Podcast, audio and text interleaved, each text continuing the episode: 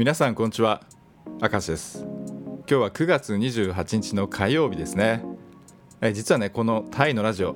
7月の29日からね毎日の音声配信をスタートしておととい9月26日で60回目を迎えました。で今日で62日目となります。いつも聞いてくださってる皆さんね本当にありがとうございます。でチャンネル登録者は今日現在で1637人です。登録してくださってる皆さんねありがとうございます。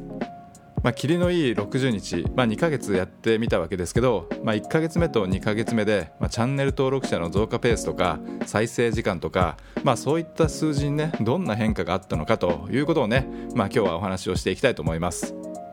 まあ、ちなみに僕は YouTube だけじゃなくてスタンド FM とポッドキャストにも同じ音声を配信してるんですけど、まあ、今日はね YouTube でどうだったのかというお話をねメインにさせていただきます。まあ、スタンド FM とポッドキャストのお話をね最後の方にねちょっとさせていただきます。はいそれではね7月の29日から8月27日までの30日間と8月28日から9月26日までの30日間をね比較してお話をしていきたいと思います。比較する項目は次の4つです。チャンネル登録者数視聴回数総再生時間平均視聴時間まあ、この4つをね2ヶ月でどんな変化があったか、まあ、検証していきたいと思います。はいそれではねまずはチャンネル登録数からいきます。最初の1ヶ月目は635人増えました。635人です。で2ヶ月目は287人増えました。287人増えました。まあ、2ヶ月目もね287人なので1日10人弱ね、えー、登録していただいてるんですけども、まあ、1ヶ月目はね毎日20人強登録してくれていたということで、まあ、チャンネル登録者の増加数1日あたりの増加数に関して言うと、まあ、半減してしまってるんですね。はいでは続いて視聴回数。視聴回数は最初の1ヶ月目は3万回でした。で2ヶ月目は2万2000回ということで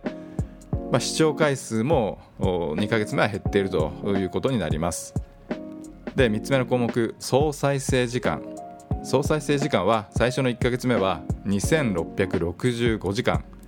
で2ヶ月目は2249時間ということで、まあ、400時間ぐらいね2ヶ月目の方が少ないということになります。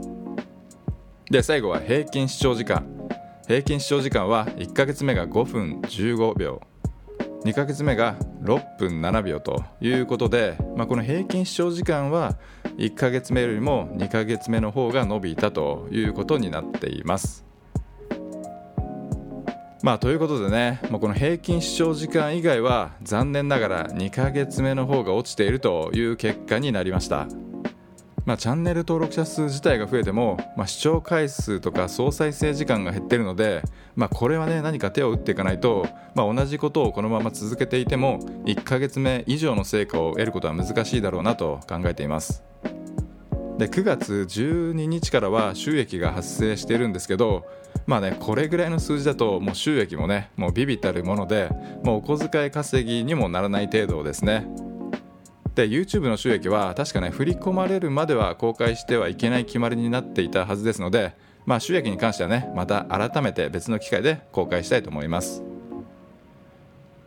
まあ、というわけでね YouTube は、ま、平均視聴時間だけはね2ヶ月目の方が伸びていたんですけどもまあ、それ以外のね数字に関して言うと、まあ、2ヶ月目の方がねちょっと悪いという結果になってしまいました。まあ、それではね残りのそのスタンド FM とポッドキャスト、まあ、この2つのプラットフォームはねどうなっているのかというお話もねさせていただきます。でまずスタンド FM ですね。でスタンド FM の登録者数は89人。総再生数は1550回。ということでまあね地味に伸びてます。まあ、60日で登録者89人なので、まあ、1日あたりね1.5人ずつ増えているということですよね。まあねやっぱり YouTube に比べると寂しい数字なんですけどもまあ聞いてくださっている方もねたくさんいますのでまあめげずに続けていこうと思います。で続いてポッドキャストですね。でポッドキャストはアンカーっていうアプリで Spotify とか Google とかね、まあ、他にもいくつかのポッドキャストのプラットフォームに、まあ、同時に配信をしてるんですけど、まあ、そういった全部のプラットフォームを合わせて総再生数は521回となっています。まあ、2ヶ月で520回なのでね、まあ、めちゃくちゃしょぼいんですけど、まあ、徐々にね再生数は伸びてきていますのでまあね、ポッドキャスト自体のユーザーはね、もうスタンド FM とは比べ物にならないぐらい多いので、まあ、このポッドキャストをね、いつかもっと爆伸びすることを信じて、まあ、こちらもね、継続してやっていこうと思っています。というわけでね、まあ、毎日のね、音声配信を2ヶ月、60日間続けてみて、まあ、どうだったかというお話をさせていただきました。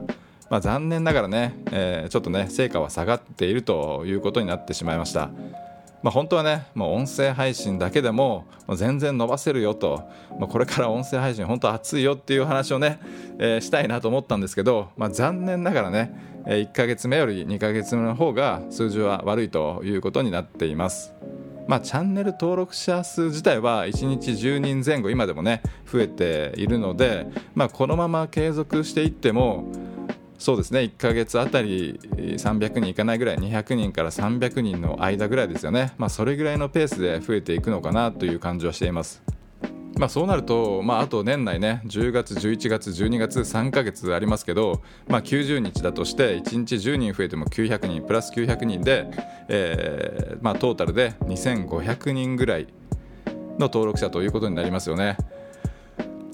まあ、一応ね僕がこの YouTube を始めた時の計画では年内にね5000人ぐらいは目指したいなというふうにね思っていたんですよ。最低でも、まあ、それはその動画でやっていこうって最初は思っていたので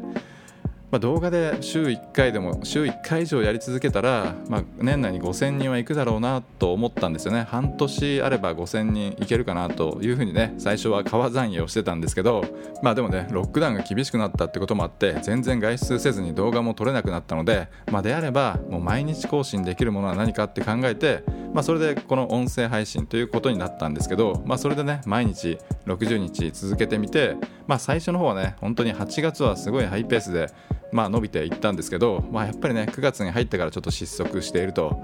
でこのままのペースでいくと、まあ、年内に5000人という登録者はねもう絶対到達できないなということになっていますので、まあ、10月以降はねまた別の手を打っていきたいと思ってます。